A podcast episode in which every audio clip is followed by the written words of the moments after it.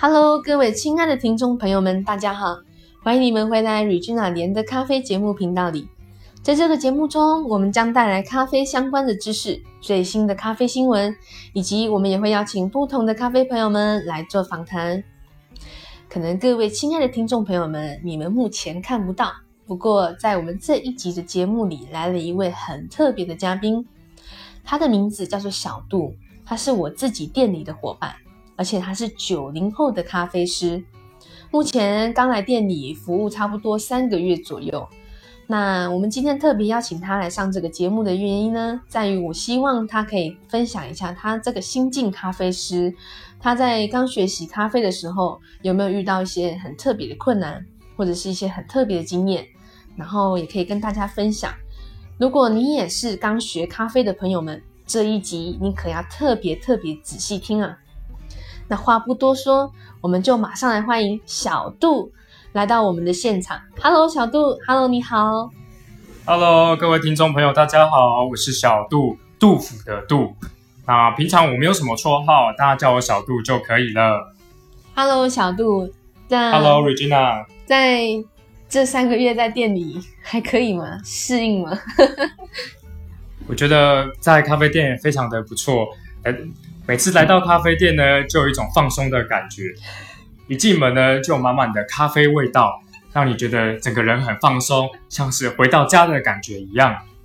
这个一听啊，就知道是在巴结我的，因为啊，他说一进来咖啡店就很放松的感觉，他这个是在说谎，太明显了。他的店里是来上班的，怎么会有很放松的感觉呢？小杜，哎呦，咖啡店嘛，总是要服务客人啊，而且咖啡店。本来就是会有一种放松的感觉，就是算就算是在工作，做自己有兴趣的东西，那也算是一种放松。好了，就当做你这一局回的非常的漂亮哈。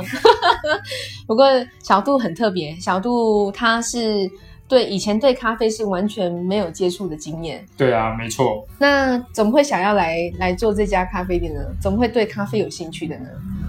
呃，因为一开始在其他上班的地方，哦。我的同事、我的朋友们都会喝咖啡，并且也看起来也他们冲的咖啡也不错。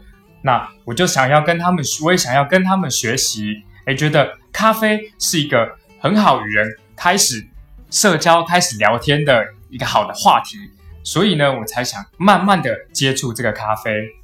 哦，原来是因为这个样子，不是因为我特别漂亮，想要进来这家咖啡店。好了好了，这个也有啦，这个也有，老板娘很漂亮的，对对对。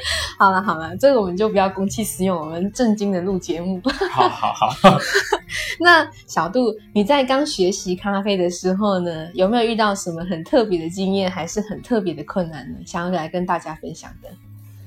呃，其实我在学习咖啡的时候，一开始主要都是喝拿铁、卡布奇诺比较多哦。卡布奇诺前面上集有介绍，那因为拿铁呢，可能要加个牛奶、加个糖才比较好喝。因为我觉得有时候看书啊、工作的时候累了，特别需要一点甜食来脑力激荡一下。给观给听众朋友猜一猜，我的糖要加多少？通常呢，我都是加两颗以上的。糖球哇，我觉得甜，这才爽，才特别过瘾。你会不会喝太甜？这样子对身体的健康好像有一点小小的负担呢。哎，好像有点。不过我以前有一个小绰号，就叫做蚂蚁，我都吃很甜。哦，最近有一个电影应该是你拍的吧？你知道是什么电影吗？什么电影啊？蚁人。这这这不是很久了吗？好了，对不起，因为小杜是我自己的员工，所以我们就是有时候会比较没有录节目的感觉，比较像是在一般聊天这样子，在店里相处的互动。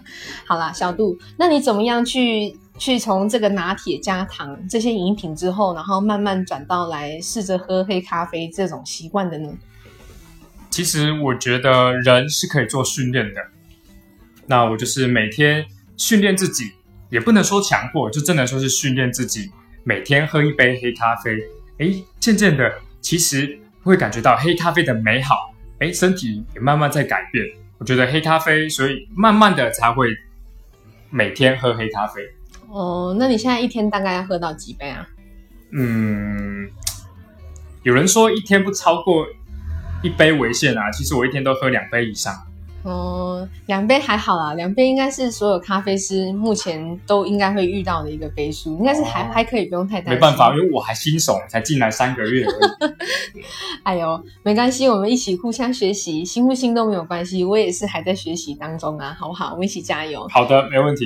那小杜在品这个黑咖啡的过程，比如说风味上啊，或者是怎么样去训练自己开发这个咖啡品咖啡这种风味、这种风格感呢？因为这个是很多咖啡师可能比较常遇到的。好比说，诶，这个咖啡喝起来有一点酸酸的，或者是这咖啡喝起来有一点苦苦的。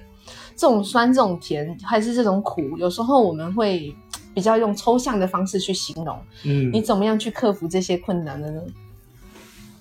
嗯，我觉得首先要改变我们自己的饮食习惯，因为我平常会，就像前面说的，好像会吃很甜，或者是一些重口味的食物，我可能会比较喜欢吃辣的啊、嗯炸的啊、喝酒啊、喝啤酒之类的。但这个呢，就会影响味觉。所以在我刚开始喝黑咖啡的时候，不管是酸的还是苦的风味，我都觉得，嗯，这个有什么差别吗？我都会问这样子问 Regina，这个是苦的吗？这个还是酸的吗？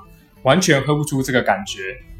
哦，不过这个品咖啡这一项，身为老师的我，还是要跟大家稍微简单介绍一下这个品咖啡这个味觉的开发。嗯，其实会有一开始可能会有一点难，就是刚刚小杜在节目里面有提到的，除了我们要随时保持我们味觉的干净，也就是平常我们生活习惯中可能不能吃太咸或者是太辣、太重口味的食物之外，好比说，嗯，如果你未来想要成为咖啡师的话，比如说像戒烟啊这样子，都有可能要去调整的。嗯另外还有一个开发风味的一个方式是，平常我们可以多吃一点水果，或者是多吃一些坚果，因为我们平常会用水果的方式去形容这杯咖啡的味道。那多吃水果，第一是对身体很健康嘛，嗯，那第二个的话，就是也会比较帮助你去记忆说，哎，这个类似像什么样水果的味道，或者是类似像什么样坚果调的感觉，这些都是很不错记得咖啡风味的方式。哇，原来味觉的培养也这么讲究啊！